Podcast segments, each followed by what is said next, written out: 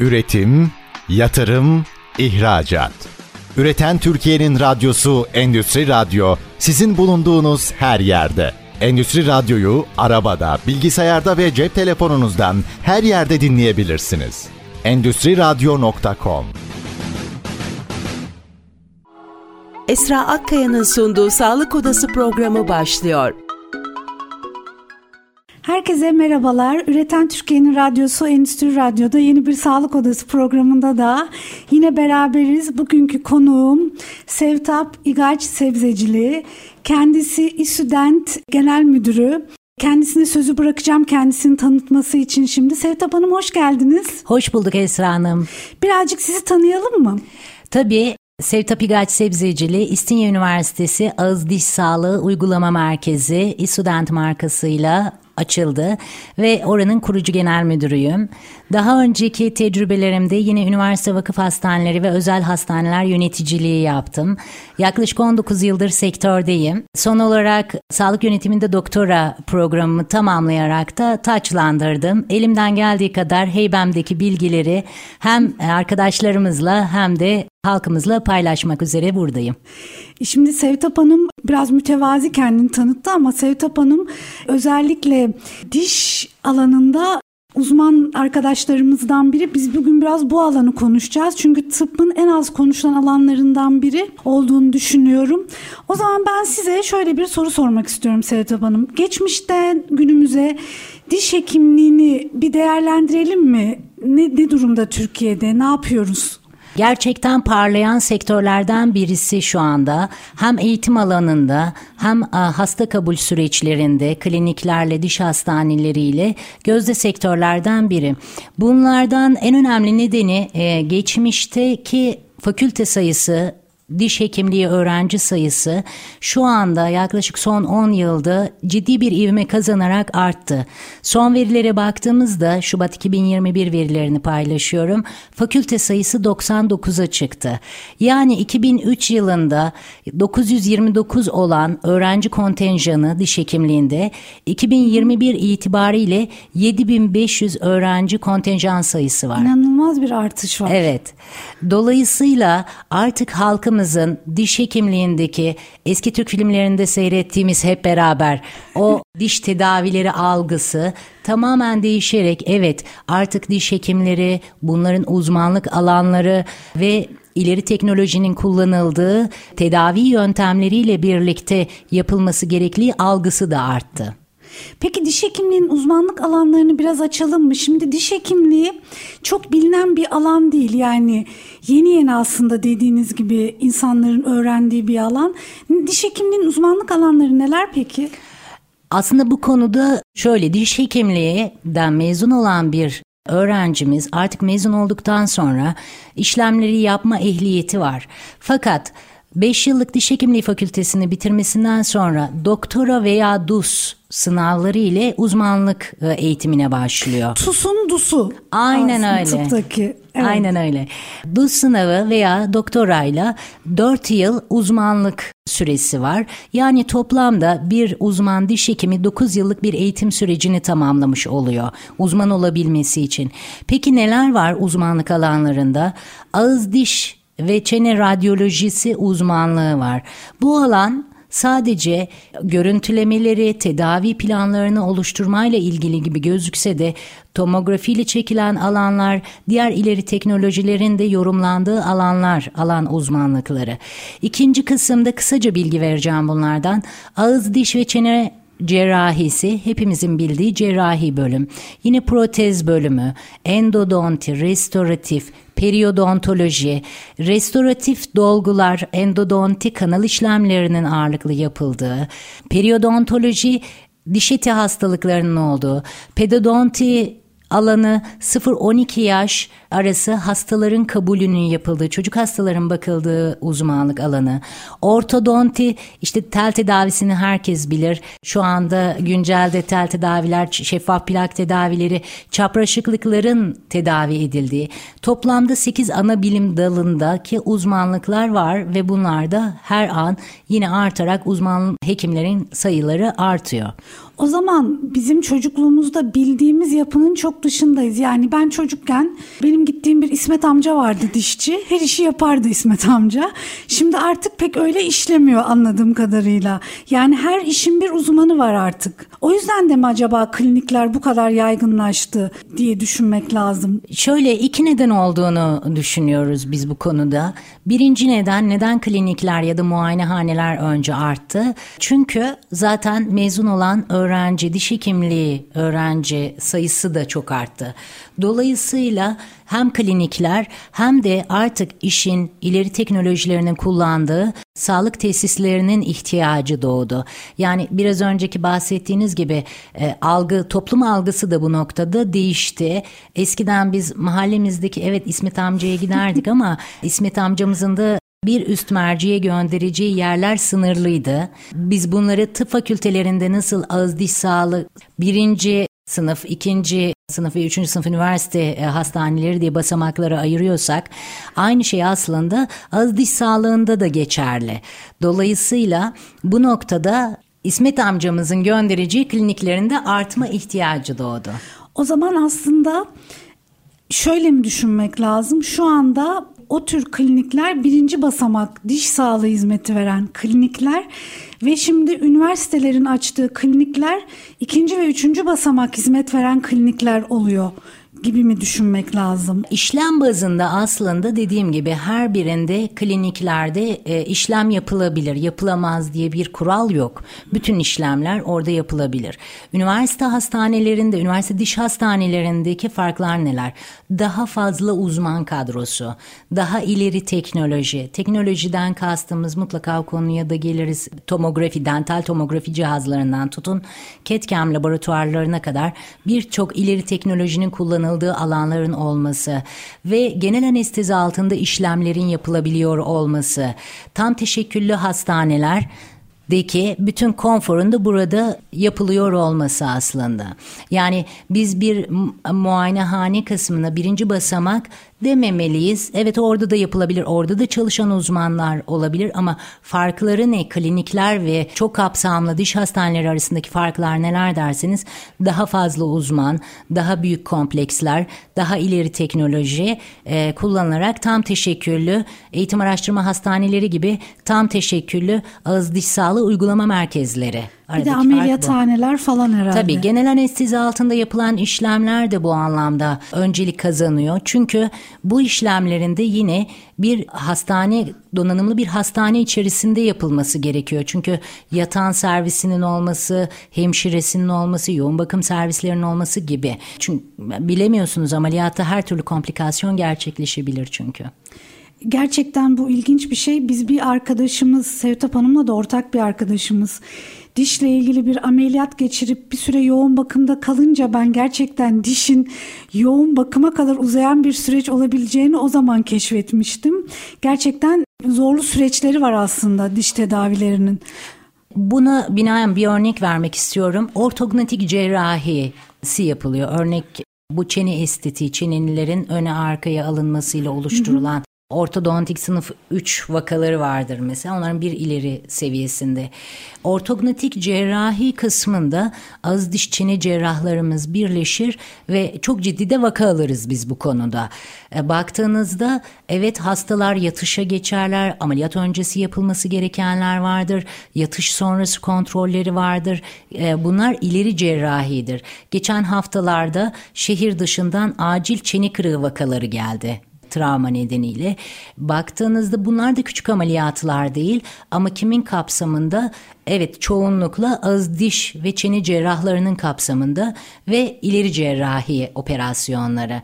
Şöyle biz dişe baktığımızda dolgu diyoruz, kanal diyoruz. Hep öyle algılıyoruz. Evet. İmplant belki de e, ileri cerrahi olarak gördüğümüz kısım ama hiç kemik yapısı bulunmayan kemik seviyesi çok düşük olan hastalarımızda zigomatik implantlar yapılıyor. Örnek veriyorum elmacık kemiğine çakılan implantlar bunlar. veya superiostal implantlar dediğimiz çeneyle beraber implantın, çene kemiği kalmayınca implantın beraber yapıldığı ameliyatlar.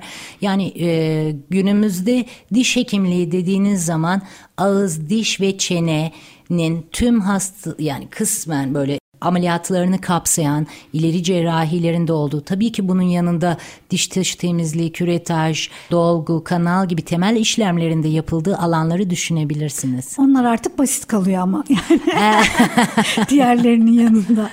Evet. Peki demin biraz hani ucundan bahsettik. Birazcık bu dijital uygulamaların diş hekimliğinde nasıl karşılık bulduğunu da konuşmak isterim ben. Tabii dünya bambaşka bir yere gidiyor. Biz de evet. keyifle içinden e, geçiyoruz. Çünkü cep telefonlarının o çok az kullanıldığı dönemleri de çok iyi bilen insanlar olarak şu andaki karşılaştığımız tüm her şeyi aplikasyon üzerinden yapmamız bile bizim için başka bir çığır açıyor.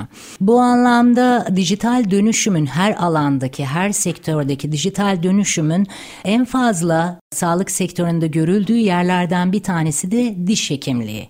Nerede etkilendik biz e, ya da nerelerde kullandık bunu? Ağız içi tarayıcılar gündeme geldi.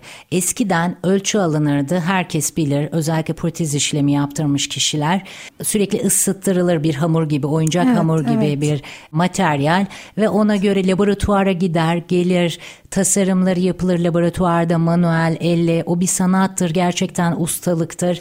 Ben protez uzmanlarımıza hep şeyi söylerim alanlarınızda evet uzmanlıklar var ama sizi daha çok heykeltıraş gibi gerçekten sanat gibi görüyorum diye e, sanatçı gibi. Bu anlamda geçmişte daha çok el emeğiyle ilgili sanatla ilgili bir kısım var iken şimdi ise dijital ağız içi tarayıcılarda taranıp bütün ağız içinin ve buradaki eksik dişler ya da benzeri işlemler için tarayıcıda tasarımının yapıldığı ve tasarımdan CAD-CAM laboratuvarı dediğimiz bir alan, özellikle kurduğumuz hı hı. bir alan burası. Dijital dönüşümünde en fazla kullanıldığı alandır. Ağız içi tarayıcılar tarar, CAD-CAM teknikerleri tasarımını yapar. Tasarımı kazıyıcıya gönderir, zirkonlar kazınır ve siz bir gün içerisinde tam oraya uygun dişi taktırırsınız. Bir gün içerisinde. Bir gün içerisinde, gün içerisinde bitiyor. Tabii ki eğer farklı bir tedavi yöntemi gerekmiyorsa, gerekiyorsa ona göre tedavi süresi uzayabiliyor ama sadece öyle bir diş gibi basit işlemlerde gün içerisinde 24 saatte tamamlanıyor. Bu dijital dönüşümde CAD-CAM laboratuvarı 3D teknolojisidir mesela söylediğimiz e, o kazıyıcılar kısmı. O teknoloji bize birçok alanda 3D teknolojisi bir Takdir edersiniz ki birçok alanda çığır açtı ve burada da diş hekimliğinde uygulanabilir. Hatta şu anda birçok kişi tarafından da erişilebilir oldu. Hızla da ilerliyor. Artık ölçü göndermek yerine biz dosyalar gönderiyor seviyesindeyiz çalıştığımız kurumlarla. Bu ne kadar yaygın peki? Yani bu dediğiniz ne kadar yaygın? İnanılmaz bir ivmeyle yükseliyor. Tabii ki bunun için gerekli altyapının oluşması lazım, ruhsatlandırmaların alınması lazım. Bir protez laboratuvarı kurmanız için bünyenizde gereklilikleri fazla. Fakat yapılabilir mi? E, tabii ki e, şimdi başka bir konuya atlıyor olacağız ama sağlık turizminin de hızla yükseldiği bir dönemde protez laboratuvarları kısmı, ketkem laboratuvarları alanı çok daha fazla önem arz ediyor. Evet, sağlık turizmine bir sonraki bölümümüzde geleceğiz. Bu konuyla ilgili bir nokta daha belirtmek istiyorum. Özellikle dijital dönüşümdeki evet. yeriyle ilgili. Bir bahsettiğim ortognatik cerrahi, çene estetiği vesaire vakalarında eskiden tabii ki normal ölçümlerini alırdı hekimlerimiz ve ameliyatları yaparlardı. Şimdi bununla ilgili çok spesifik, çok ciddi yatırımlar da yaptık, yapıyoruz da e, ve özel yazılımlar var. Ve bu yazılımlarda tomografisi çekiliyor hastanın. Tomografisi çekildikten sonra yazılım programına yükleniyor. Bu alanda özel eğitim almış cerrahlarımız dijital planlamasını yapıyor ve sonra ameliyata giriyor. Yani dijital planlama aslında ameliyat öncesi bütün simülasyonlar tamamlanmış oluyor. Hasta bunu görüyor kabul ediyor ve, Ve sonrasında ameliyat, ameliyat sonrasındaki kısma baktığımız zaman zaten dijital bunu tasarlamış, tamamlamış ve ona göre de uygulandığı için aynı sonuçla karşı karşıya geliyoruz. Keza şeffaf plak kısmında da ağız içi tarayıcılar yapıldıktan, tarandıktan sonra plaklar üretiliyor. Ama hasta başlangıçta o plakların nasıl kullanması gerektiğini hekimle hekimden aldığı teyide göre devam ediyor. Ve günün sonunda yani günün sonunda dediğim tedavinin sonunda dijitaldeki gördüğü diş yapısının aynısını kendi ağzında da görüyor. Peki o zaman biz kısa bir ara verelim ve aradan sonra bu sohbete devam edelim. Üretim, yatırım, ihracat. Üreten Türkiye'nin radyosu Endüstri Radyo sizin bulunduğunuz her yerde. Endüstri Radyo'yu arabada, bilgisayarda ve cep telefonunuzdan her yerde dinleyebilirsiniz. Endüstri Radyo.com Programımızın ikinci bölümünde tekrar Sevtap Hanım'la beraberiz. Şimdi demin dijital dönüşümü konuşurken aklıma takılan bir şey oldu. Bütün bu alanlarda çalışacak yetişmiş personelimiz var mı peki bizim? Tabii biz şimdiye kadar hep diş hekimlerinden konuştuk Evet. ve verileri paylaştık. Yıllık kontenjan sayısının 7500'e kadar çıktığından ancak bu bir takım oyunu. Ve bu takımın içerisinde diş hekimleri çok önemli bir parçayı, puzzle'ın parçasını gösteriyor. Bunun yanında ağız diş sağlığı teknikerleri var. Yani dental asistanlarımız var. Protez teknikerlerimiz var. Protez teknikerlerinden kastım bir tarafta bunlar da kendi içerisinde bölümlere ayrılıyor tabii ki.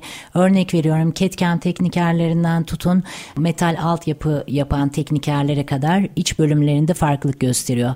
Hasta hizmetleri, misafir hizmetleri gibi hastane alanında olan ancak diş hastanesi de bir farklı bir grup değil. Tüm alanlarda yetişmiş personelle ilgili kadrolarında kontenjan sayılarının da eşdeğer oranda artması gerekiyor. Artsa da diş hekimliği fakültelerindeki staj eğitimleri diş hekimlerimizin 4. ve 5. sınıfta hasta kabulü yapmaları onların donanımlı bir şekilde hastaneye ulaşmalarını ya da hastanede başlamalarını tabii ki sağlıyor. Stajları ne kadar kuvvetli ise ne kadar çok vaka gördülerse o kadar güçlü hasta kabulü yapabiliyorlar mezun olduktan sonra. Benzer durumda şu anda protez teknikerleri ve yetişmiş dental asistanlar konusunda maalesef açık bir durum söz konusu.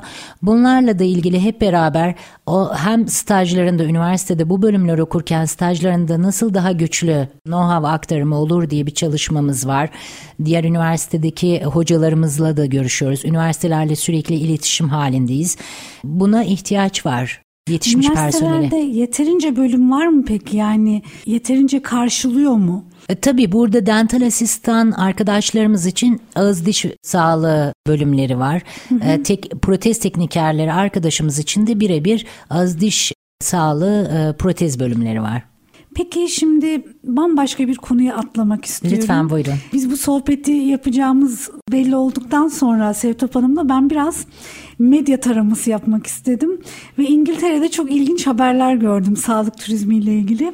Türkiye'de yapılan tedaviler sonrası İngiltere'de karşılaşılan sorunlarla ilgili birazcık tepki göstermiş İngiltere'deki diş hekimleri. Demişler ki orada yapılan tedavilerin kötü sonuçlarını biz burada toparlamak zorunda kalıyoruz. Sağlık turizmi ile ilgili böyle bir takım negatif yansımalar olduğunu da gördüm yurt dışında. Ama Türkiye özellikle diş alanında sağlık turizminde aslında çok ciddi başarıları da imza atan bir ülke. Sağlık turizminde ne durumdayız? Ne yapıyoruz? Mesela İngiltere'deki bu durumu nasıl değerlendirirsiniz? Şöyle burada zaten e, konu tekrar başa dönüyor. Yani e, biz ortada bir uluslararası ekonomi e, olarak sağlık turizminden gelen bir pazar var ve herkes bu pazardan payını almak istiyor ya da o pazarda gelir elde etmek istiyor. Bu çok öngörülebilir bir durum. Fakat bunun için yetkin, yetkili belgelerin olması, denetimin olması ve her isteyen tabii ki bunu yapmak istiyor olabilir. Ancak bunun için yeterli denetim mekanizmalarının oluşturulması gerektiğini hep söylüyoruz, öngörüyoruz. Neden? Yetişmiş ve alanında uzman hekimlerimizle yapılan işlemlerde o tedavi süreçlerinin tabii ki arkasında duruluyor her zaman. Türk hastada ya da yabancı hastada. Ancak e, sadece buna ekonomik kaygıyla, kar etme amacıyla nasıl olursa olsun hemen alalım ve tıbbi süreçleri de e, çok riayet etmeden ya da etmeye çalışarak yapılmaya çalıştığında burada ya tedavide sorunlar yükselmeye başlıyor, e, komplikasyonlar olmaya başlıyor. E, hasta gittiğinde, döndüğünde ülkesine orada problemler yaşıyor ve tabii oradan direkt muhatap bulamıyor gibi problemler. Tabii dental sağlık turizmi de yine iyi ivme kazanan alanlardan bir tanesi sağlık turizminde. Bu alan kısmında da bu hızlı büyümenin getirdiği ve denetim kısmının da yeni yeni oluşmaya başladığı sorunlar aslında İngiltere'de karşımıza çıkan ve dünyanın diğer ülkelerinde karşımıza çıkan konu. Sağlık turizminde uluslararası sağlık turizmi yetki belgesi alması gerekiyor zaten. İlk hı hı. E, kriterimiz bu. Kliniklerden beklenilen. Bu Denetimlerinde bu belge alındıktan sonra da denetimlerinin de gerçekten daha sıkı yapılması gerektiği. İngiltere'de bir hasta panoramik röntgen için yaklaşık 3-4 ay ya randevu alıyor. Hasta otomatik olarak ekonomik olarak da baktığında hem hangi ülkeye giderim hem o ülkeyi gezerim hem tedavimi yaptırırım hem de bunu daha az bütçeyle gerçekleştirmiş olurum diye düşündüğünde Türkiye son dönemdeki ekonomik kurlardan dolayı da parlayan yıldız. E, evet tercih ediliyor ama hep söyleriz memnun ayrılan bir hasta 5 hastayı etkiler ama memnun ayrılmayan bir hasta 25 hastayı etkiler. Şu andaki duyulan sesler aslında o 25 hasta kısmındaki olaca olur mu? Tabii ki olur. Özellikle estetik kaygısı olan herkesi memnun edemeyebilirsiniz ama süreçlerinin süreçlerin gözlemlenebilir, izlenebilir, ölçülebilir kurgulanması gerekiyor ki burada geriye dönük bir şikayet olduğunda ya da hasta memnun olmadığı zaman hangi noktayı iyileştirebileceğine bakmamız gerekiyor. Biz eğer bunu e, kurumsal, bu alanı profesyonel yapan, profesyonel tedavi yapan yerlerde bunlar çok rahat zaten hastane süreci olduğu için çok rahat elemine edilip hasta tekrar memnuniyete dönerken herkes yapmak istediği için yetkin olmayan ellere gittiğinde hasta maalesef orada büyük problemler hem Türkiye adına hem sektör adına hem tedaviler adına maalesef gerçekleşiyor. Şimdi benim İngiltere'de ilginç bulduğum diş hekimleri birliği doğru söylemiyor olabilirim ya diş hekimlerinin oluşturduğu bir birlik var. Onlar bir açıklama yapmış ve Yurt dışındaki tedaviler genelinde ama özelinde Türkiye'deki diş tedavileri için bir önlem alınmasını istemişler İngiltere Sağlık Bakanlığı'ndan. Benim çok dikkatimi çekti. Şimdi bugünlerde bununla ilgili bir karar çıkması bekleniyor İngiltere'de. Nasıl bir karar çıkacak ben çok bilmiyorum. Çok da merakla bekliyorum. Çünkü sonuçta insanlara gitme diyemezler. Ama bir takım kontrol mekanizmaları koyacaklar diye düşünüyorum. Hı hı. Yani herkes her yere gelemeyecek diye düşünüyorum. Sonuçta dediğiniz yere geliyor aslında. Burada kurumsal ve süreçlere oturmuş bir yapıda hizmet alıyorsa hastalar bir sorun yaşadığında da o yapı müdahale edip gerekirse hastayı geri çağırıp tekrar tedavisini planlayabiliyor. Ee, böyle bir yapıdan hizmet almıyorsa hasta ortada kalıyor. Birazcık aslında buna müdahale etmek isteniyor. Öyle anlıyorum. Evet şöyle bir örnek duymuştuk biz karşılaşmadık ancak Türkiye'de yapılan örnek veriyorum protez işlemleri yani multi unitle yapılmıyor vidalı değil implant üstlerinde yapıştırma yöntemi ismantasyon dediğimiz bir yöntemle yapıldığı zaman gittiği ülkede özellikle İngiltere'de oldu düşe, düştü oradaki hekimlerin de buna tepki olarak nerede e, yapıştırma işlemi çok basit bir işlemdir. Yani e, evet, e, herhangi evet. bir meblası bile yoktur denebilir. Ama nerede yaptırdıysanız orada yapıştırtın. Hani tekrar Türkiye'ye yönlendiriyor gibi. Buradaki bir konuda aslında şu. Sektörde tabii bu rekabet artıyor. Sağlık turizmi hastası almak istiyor. Herkes almak istiyor. Benim en aslında doğru bulmadığım diyeceğim. Çünkü süreyi kısaltarak hadi biz biz yapalım 5 günde yapalım. Diğer e, kurum diyor ki 4 günde yaparız biz. Yani hasta geliyor biz 4-5 günde diyor sonuç veririz diye reklama çıkıyorlar ya da sizi hemen tekrar full maas yaparak memleketinize göndeririz gibi taahhütlerde bulunuluyor. Bu yeterli bir süre değil. Çünkü yeterli olmaması eğer bu yeterli bir süre ise o zaman Türk hastaya da bunu yapıyor olmanız lazım. Türk evet. hastayı bizim haftalarca sürüyor. Şimdi evet. çok sevdiğim de bir arkadaşım normal olması gereken basamaklarda gidiyor. Tabii süreç öyle 4-5 günde değil. Beni aradı dedi ki ya dedi ben dedi Sivaslı olabilirim ama dedi beni dedi İrlanda kütüğü gibi düşünün de öyle hizmet etseniz bize beş günde verseniz aradaki o basamakları aslında her atlatmak tıbbi konulara çok ben girmek istemiyorum tabii sağlık profesyoneli olarak ama bunu halktan da bir olarak hem hastayız hem aslında sağlık profesyoneliz. Masanın her iki tarafında da oturuyoruz. Aradaki basamakların ne kadarını çıkartırsanız, ne kadar süreci kısaltmaya çalışırsanız mutlaka başka bir yerden bir problem çıkacağını kabul etmek gerekir burada. Evet, evet, yani süreyi çok, çok kısaltarak rekabet etmek ya da benzer uygulamaları gerçekleştirmek sizlere kısa vadede evet bir gelir elde ettirilebilir ama uzun vadede doğru olmayacaktır. Kaybeden olacaksınız. Çünkü o hastalar tekrar gelecek, prestijiniz kaybolacak. Bu anlamda daha dikkatli olması gerekiyor. Bu alanda sağlık turizmi alanında hizmet veren tüm kliniklerin.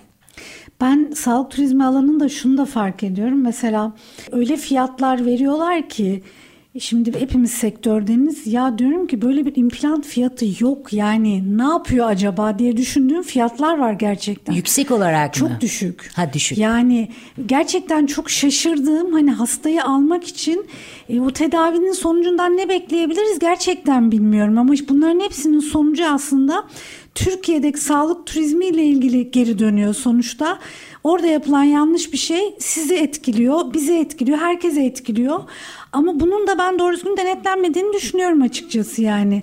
Tekrar buradan söyleyeyim. yani bu konuda denetimlerin birazcık daha sık olması gerektiğini düşünüyorum. Ama bunun ötesinde Türkiye dişle ilgili sağlık turizminde iyi bir isim edinmiş ve yer edinmiş durumda. Evet. Yani bu tür aksaklıklar yaşansa da çok ciddi memnun ayrılan Türkiye'den insanlar var ve bunlar hasta getirmeye de devam ediyor aslında. Kesinlikle bize şu anda tüm dünya genelinden hasta geliyor. Ve baktığınızda çoğu memnun ayrılan hastaların tabii ki uluslararası hasta hizmetlerimiz de çok iyi çalışıyor. Diğer dijital pazarlama ekiplerimiz çok iyi çalışıyor. Ancak çoğunluğuna baktığımız zaman memnun ayrılan hastaların yönlendirdiği hastalar ki bunlar çok daha kıymetli bizler için. Şimdi bir önceki konuya geleceğim. Aslında o ücretlerdeki düşüklük ya da yükseklik bu uluslararasında da ulusal pazarda da bilinmesi gereken kısım aslında şurası. Biz cep telefonu kullanıyoruz örnek veriyorum. Kimisi Pro mu en son çıkan o? Emin değilim. Biraz uzağım galiba, hala. Galiba çok o. eski bir telefon hani kullanıyorum. şu anda en iyi hani meblağ olarak en yüksek telefondan örnek vereceğim. Telefonun amacı işte kullanalım internete girelim ve temel ihtiyaçlarımız bunlar. Bunları karşılasın istiyoruz. Bu ihtiyaçları karşılayabilen 2000 liraya da örnek veriyorum telefon vardır. 50 bin liraya da telefon var. Peki biz burada neye önem veriyoruz? Marka bilinirliliği, güvenilirlik, bir sorun çıktığı zaman arkasında durabilecek mi? Bunu tedarik eden firma gibi gibi bazılarımız var. Aslında benzer bir durum İmplanttan örnek vereyim. İmplant markaları var. Evet dışarıda da duyuyorum diyor ki işte şu kadar liraya implant yapılıyor. Çok düşük fiyatı. İmplant markası globalde tüm dünyada geçerliliği var mı? Size yapıldıktan sonra bir sertifika veriliyor mu? Çünkü bu sertifikaya göre o implantın üzerine kondu, konan porselen de ilgili oradaki kullanılacak malzemeler ve 3 yıl sonra 5 yıl sonra geri dönüldüğünde benim ağzımda problem yaşıyorum bu implantta dediğinizde yeni gittiğiniz yer eski yeriniz baki olmayabilir çünkü hı hı. yeni gittiğiniz yerde de e, göstereceğiniz sertifikasyonla evet daha kolay müdahale edilebilir bir durum söz konusu olacak. Bu nedenle yaptırdığınız implantın markası, menşei, kaç yıldır kaç hastaya denenmiş, kaç hastadaki işte bir hastadaki 20 yıl sonraki sonuçları biliniyor mu? Yoksa bir yıl sonraki sonuçları mı biliniyor mu kısmı hepsi maliyeti etkileyen faktörler. Ve burada hastalara aslında seçenekler sunuluyor. Birinci A segment, B segment, C segment gibi. Burada yapana, kuruma seçtiği hı hı. implantlara göre de o implant markalarının e, verdiği e, bilinirliliği güvenerek hareket etmek gerekiyor. Bu önemli bir konu. Türkiye'de de yurt dışında da bu çok kıymetli. Evet, tekrar kısa bir ara vereceğiz. Üçüncü bölümde birazcık daha farklı bir konuya girmek istiyorum ben. Aile diş hekimliği tartışmalarını biraz konuşmak istiyorum. Türkiye'nin yeni gündemi ve belki bazılarımız hala çok gündemine girememiştir ama biz sağlık sektöründekilerin gündeminde olan bir konu. Üçüncü bölümde tekrar birlikte olacağız. Üretim, yatırım, ihracat. Üreten Türkiye'nin radyosu Endüstri Radyo sizin bulunduğunuz her yerde. Endüstri Radyo'yu arabada, bilgisayarda ve cep telefonunuzdan her yerde dinleyebilirsiniz. Endüstri Radyo.com Programımızın üçüncü bölümünden tekrar merhaba. Şimdi benim de çok ilgimi çeken bir konuyu konuşmak istiyorum Sevtap Hanım'la. Son günlerde gündeme sıkça gelen bir konu var. Aile diş hekimliği kavramı. Aslında bu kavram bence bunu gündeme getirenlerin de çok tam kavrayamadığı bir kavram olduğunu düşünüyorum. Hala çok tartışıyoruz.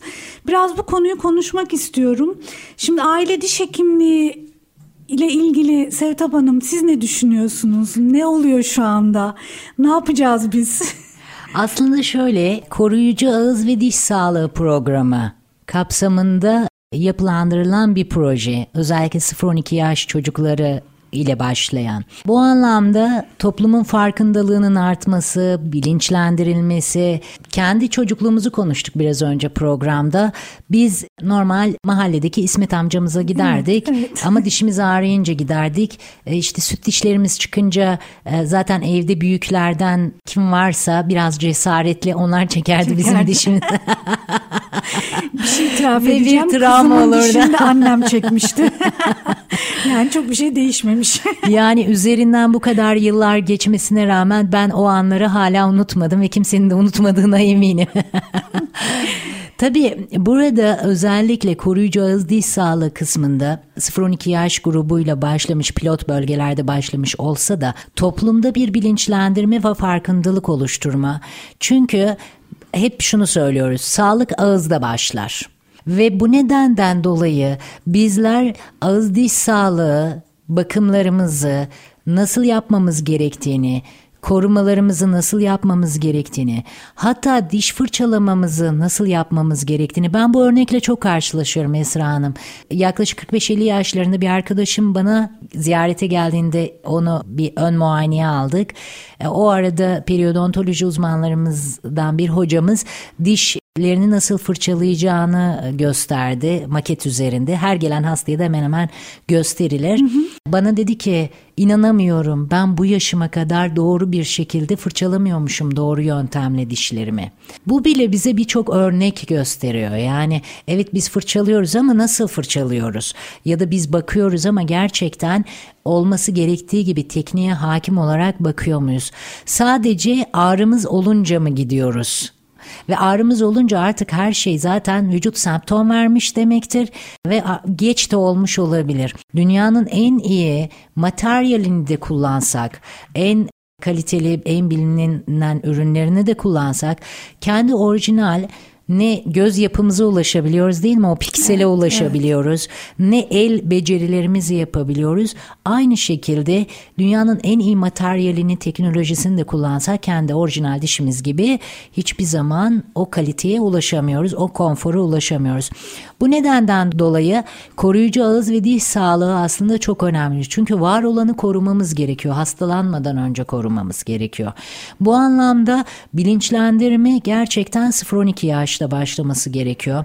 Eskiden Eskiyle günümüzü de hep konuşuyoruz. Bu uygulama bence olmalı. Gerçekten çok iyi, çok yerinde bir proje ve bizler üzerimize ne düşen varsa yapmaya hazırız bu konuda. Çocuklarımızla başlayan bu kısımda Ger, e, onların bu bilinci kazanarak ilerlediği bir yerde örnek veriyorum ortodonti tedavisi görmesine gerek kalmadan belki de çapraşık olacak çeneyi kendi yeğenlerimden biliyorum bunu. Özellikle çünkü diş yapısı büyüktü çene yapısı küçüktü böyle bir şeyde dişler çıkarken çok zorlandı falan. Halk diliyle konuşuyorum. O yüzden bu, şu anda tıbbi kısımlarda tıbbi terimler kullanmayacağım. Benim anladığım, benim yakınlarımın benim anladığı kısımda baktık gerçekten çapraşıklık olacak, ileride ciddi problemler yaşanacak. Ağız içine yapılan tel aparatıyla dişlerin korunması, sabit çıkması sağlandı ve biz bu kısımda gerçekten o çene genişletme aparatı gibi ve çok büyük tedavilere, çok uzun süreli tedavilere gerek olmadan biz bu problemi çok kısa sürede yeğenlerimizde çözdük. E, bunun gibi erken yaşta kaybedilen, çıkmayan dişler vesaire bu çocuklar için yapılan uygulamalar, flor uygulamaları gibi gibi. Yani bir sürü hizmet sayabilirim bu konuda. Eğer bunlar başlangıçta çocuklar da bilinçlendirilerek yapılırsa diş hekimliği açısından ne bir travma hisseder çocuk. Yetişkin olduğunda da bunun kontrolünü yapar. Diş dış temizliklerini yaptırır. Tabii ki metabolik olarak olacaksa zaten olacak. Ama biz elimizden gelen önemi gösteriyor muyuz kendimize? Bunu sormamız gerekiyor. Halkı bu konuda bilinçlendirmemiz gerekiyor ve bilgili miyiz? O zaman aslında diş hekimliği, diş aile hekimliği dediğimiz uygulama bir koruyucu hekimlikle ilgili bir uygulama. Öyle anlıyorum ben sizin dediklerinizden. Tabii. Ve daha küçük yaştaki çocuklara yönelik aslında planlanan bir uygulama. Yani 12 yaşa kadar bir koruyucu hekimlik uygulaması olarak. Sanırım 2022 yılında başlandı. 3 ee, pilot bölge diye hatırlıyorum. Kırşehir vardı e, Eskişehir ve Karabük diye hemen Aynen. önümdeki notlara bakıyorum. Aynen. 0-12 yaş. O zaman bir koruyucu diş hekimliği uygulaması. Oldukça büyük bir proje. Oldukça da bence zor bir projenin altına imza atıyor Sağlık Bakanlığı. Çünkü çok ciddi bir e, hekim kaynağına ihtiyaç duyacak diye düşünüyorum. Bir de bunu yaygınlaştıracak köyler var, şehirler var. Çok ciddi bir kaynağa da ihtiyaç duyacak ve bunu sadece kendi kadrolarıyla da yapamayacağını da düşünüyorum. Muhtemelen özel klinikler ve üniversitelerle işbirliği içinde belki projeyi geliştirecektir. Bunun nasıl bir şey olacağını belki hep beraber göreceğiz. Evet biz de e, tabii yakından takip ediyoruz kendi alanımız olduğu için. E, burada kadro açığı kısmında ciddi bir mezuniyet var. E, her yıl o 7500 giriş yapan öğrenci 7500 olarak da 10 bin lira yakın yıllık evet. bir diş hekimi mezunu görüyoruz. Bu anlamda evet kadroların açılması gerekiyor ve buna göre de büyük bir yapılanma ihtiyacı doğuyor diş hekimleriyle, kurumlarıyla. Burada e, bize ya da üniversite diş hastanelerine oluşacak, düşecek her bir görevde de kesinlikle destekliyoruz. Çünkü toplumun tamamının ilk o sağlık kısmı gerçekten sağlık ağızda başlıyor. Onu koruyalım, onu bilinçlendirelim. Sonrasında zaten ileri düzey bir tedavi yöntemi gerekiyorsa yine bütün klinikler, bütün hastaneler toplumumuza hizmete hazır durumda. O zaman bir altyapı çalışması da gerekecek. Sonuçta bu hizmeti verilebilecek binalar gerekecek, teçhizat gerekecek. Bayağı büyük bir projeden bahsediyoruz.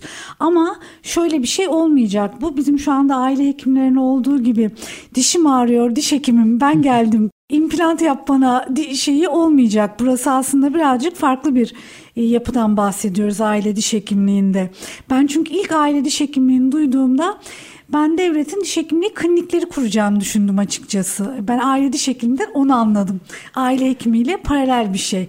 Ama sonra hem sizle konuştuktan sonra hem de biraz araştırınca fark ettim ki böyle bir şey kastetmiyor devlet. Aslında şöyle 0-12 yaş bir pilot uygulama. Hani projenin ilerleyen basamaklarında, etaplarında tamamı da kapsanabilir. Buradaki başarı verilerin biraz birikmesi ve anlamlı bir veri oluştuktan sonra yetkililer tarafından değerlendirilmesi sonucu sonucunda bir yol haritası çıkacaktır. Evet 0-12 yaş pilot uygulama ama bu yetişkinlerin de içine katıldığı gerçekten o birinci basamak, ikinci basamak, üçüncü basamakta olduğu gibi belki öyle bir uygulamaya geçilecek. İlk dişim ağrıyor diyen ya da dişinin ağrımaması için gerekli işlemler belki birinci basamak aile diş hekimliğinde yapılacak. O kısımlar henüz bizler için de acaba böyle mi olacak, şöyle mi olacak ya da e, veriler nasıl gelecek, gerçekten anlamlı bir veriye ulaşılacak mı kısmında merakla beklediğim beklediğimiz sonuçlar. Fakat kesinlikle pozitif etkisinin olacağına, bunun kasabada, köyde, kentte 18 milyon İstanbul içinde vatandaşa dokunacağına ve fayda sağlayacağını ben inanıyorum. Bir de diş hekimliği biraz şöyle bir şey. En azından benim için öyle. Bir diş hekimine alışınca hep ona gidiyorsunuz sanki. Birazcık diş hekimliği çocuk doktoru gibi diye düşünüyorum ben. Yani bir diş hekiminiz oluyor. Keşke her şeyi o kişi yapabilse ama o kendi yapamadığı işi de kendi yönlendirdiği kişiye gidiyorsunuz. Hani şu yapar diyor siz ona gidiyorsunuz. Biraz diş hekimliği de böyle bir alışkanlık gerektiriyor galiba. Evet muayenehaneler için e, söylediğimiz süreç geçerli. Bu tarafta polikliniklerde, merkezlerde ya da hastanelerdeki olan kısımda ise zaten hasta geldiğinde panoramik röntgeni çekiliyor. Ağız diş ve çene radyolojisi uzmanı tarafından tedavi planı çıkartılıyor ve bu tedavi planındaki öncelik sıralandırması zaten belli oluyor. Deniyor ki örnek veriyorum bunu Periyodontolojide sizin ilk önce bir alanı temizleyelim, diş taşı temizliği, işte küretajı ya da derin temizlik yapılsın. Sonra endodonti bölümünde şu şu dişlerinize kanal yapılsın. Sonra protez bölümünde ya da işte cerrahi gibi alanları ayrılarak yapıldığı için buradaki sistemler e, diğer sistemden biraz daha farklı işliyor. Ben biraz muayenehane dişçiliğini seven hasta grubundanım galiba. Hepsi bizim yani hepsi ülkemize hizmet eden. Çünkü hasta aslında bir taraftan da diyoruz biz hasta olarak da herhangi bir yerimiz ağrıdığı zaman ya da bir şikayetimiz olduğu zaman Birkaç hekime gidip görüş alıp ondan sonra sıcak geldi bu hekimde devam etmek istiyorum dedikten sonra çünkü hekim hasta ilişkisi güvene dayalı, iletişime dayalı. Duygusal bir ilişki. Duygusal biraz. bir ilişki evet. aynen. Bu ilişki kurulduktan sonra da zaten hasta hastanede ya da diş hastanesi veyahut da genel hastane fark etmez gittiği anda kendini güvende hissetmeli. Ben emin ellerdeyim. Bunu nerede hissediyorsa oradan hizmet almalı. E, bunu hepsi bizim dediğimiz gibi hepsi ülkemizin sağlık hizmeti sunan kurumları, kuruluşları, yetkili kişileri. Bu anlamda ben ayrım yapmıyorum tabii yani muayenehane, klinik ya da poliklinik olarak önemli olan gerçekten hastanın tedavisinin doğru, etkin, tıbbi etik içerisinde mutlu, hastanın o kapıya girdikten sonra çıktığında mutlu olarak çıkmış olması hasta memnuniyeti yani. Peki son bir konu var kafama takılan onu da konuşmak istiyorum. Şimdi siz bir üniversite hastanesisiniz. Doğal olarak üniversitede okuyan hekim adayı larında eğitiyorsunuz bir yandan. Biraz bu süreci anlatır mısınız? Yani nasıl bir eğitim süreci? Bu gelip mesela ben size hasta olarak geldiğimde o hekim adaylarıyla ben yüz yüze geliyor muyum? Benim Tabii. üzerimde iş öğreniyorlar mı? yani açıkçası. Tam olarak öyle demeyelim de. yani ben ya nasıl diyelim? Şöyle diyelim. Şimdi hekim arka ben yıllardır bu süreci çok keyifle seyreden bir insan. Buna zaten meslek olarak da bakmıyorum artık. Yani bu benim yaşam biçimim. Birinci sınıfta arkadaşlarımız geliyor. Dördüncü sınıfa kadar ilk üç senelerinde tamamen işte fantom, preklinik ve diğer laboratuvarlarda uygulama eğitimlerini maketler üzerinden, materyaller üzerinden tamamlıyor ve çok sıkı bir eğitimden geçiyorlar. Bu eğitimin sonucunda 3. sınıfta artık maketlerde ya da o materyallerde öğrendikleri, bildikleri, uyguladıkları kısmı canlıya almış oluyorlar ve 4. sınıfta hasta kabulüne başlıyorlar. 4. sınıfta hasta kabullerini yapan arkadaşlarımız 5. sınıfa geldiklerinde artık daha fazla hasta kabul edebilir duruma geliyorlar ve 5. sınıfın sonunda da mezun olduklarında zaten bu ehliyeti almış oluyorlar. E, hastalarımız güvenle gelebilirler. Hani ben de öğreniyorlar diye bakmasınlar Esra Hanım. Çünkü zaten ilk defa eline o aleti alan kişi değil. İlk defa o işlemi yapan kişiler de değiller. Bunların eğitimini, temel eğitimleri 3 yıl boyunca sabahtan akşama hem uygulamalı hem pratik hem teorik tamamlayarak dördüncü senelerine ulaşıyorlar ki zaten biliyorsunuz diş hekimliği fakültesi 5 sene 5 sene boyunca yoğun bir eğitim içerisindeler. Keza pandemi döneminde arkadaşlarımız, birçok arkadaşımız, birçok üniversitede tabii kapatanlar oldu ama kapatmayan, hasta kabulü yapan ve eğitimi öğrenci kliniklerinde eğitime devam eden üniversitelerimiz de oldu o dönemde. Şunu görüyoruz en kritik nokta hasta kabulü ne kadar çok yaparsa o kadar güçlü. Çünkü bilgi insanı güçlendiriyor. Evet, evet. Ne kadar bilirse o kadar kendinden emin. Ama bu anlamda pandemi döneminde hasta kabulü yapan öğrencilerle şimdiki yaptığımız görüşmelere bakıyorum. Yapmayan öğrenciler arasında tabii ki dağlar kadar fark var. Bilgi farkı var. Onlar da şimdi mezun olduktan sonra o açığı kapatmaya çalışıyorlar. Pandemi dönemi demişken peki pandemi döneminde ara vermek zorunda kaldınız mı? Yani çünkü pandemi direkt hani maskelerle gezdiğimiz e, bir süreç yaşadık. Hani sanki Tabii. diş sağlığı için biraz daha kritik bir süreçti. Hani bu tıp alanı için. Şöyle e, o hepimizin yabancı olduğu ve neler oluyor bizden önceki neslin de karşılaşmadığı bir deneyim oldu. Dolayısıyla herkes için aslında hem bir taraftan şaşkınlık hem bir taraftan korkunun bir arada olduğu bir dönemdi. Diş hekimliği kısmında ise yoğun aerosol etkisi olduğundan dolayı birinci tehlikeli alan olarak Evet, en yüksek, evet. en riskli alanlardan bir tanesiydi. Biz bu dönemde o dönemki koşullara göre bütün klinikler, açık klinikler vardı. Yani 2-3 ünitin beraber olduğu ama mesafelerin e, sağlandığı. Hepsini tekli ünitlere çevirme, temiz hava, kirli hava giriş çıkışlarının ayrılması ile ilgili sadece bir kısa bir dönem kapanma yaşamıştık. Tadilat nedeniyle bir buçuk ay gibi bir süre sonunda yeni bir donanım ve yeni yapılanmayla hemen hasta kabulü tekrar başladı. Çünkü sağlık durmuyor, sağlığın evet, durması evet, mümkün doğru, değil. Doğru. Mümkün değil. Evet bir programımızın daha sonuna geldik. Bugün Sevtap Hanım'la beraberdik. Sevtap İgaç Sebzeciliği. Çok değerli bilgiler aldık. Çok teşekkür ediyoruz Sevtap Hanım aramızda olduğunuz için. Bir sonraki programımızda görüşmek üzere. Hoşçakalın. Ben teşekkür ediyorum Esra Hanım. En kısa sürede tekrar görüşmek, görüşmek üzere. üzere.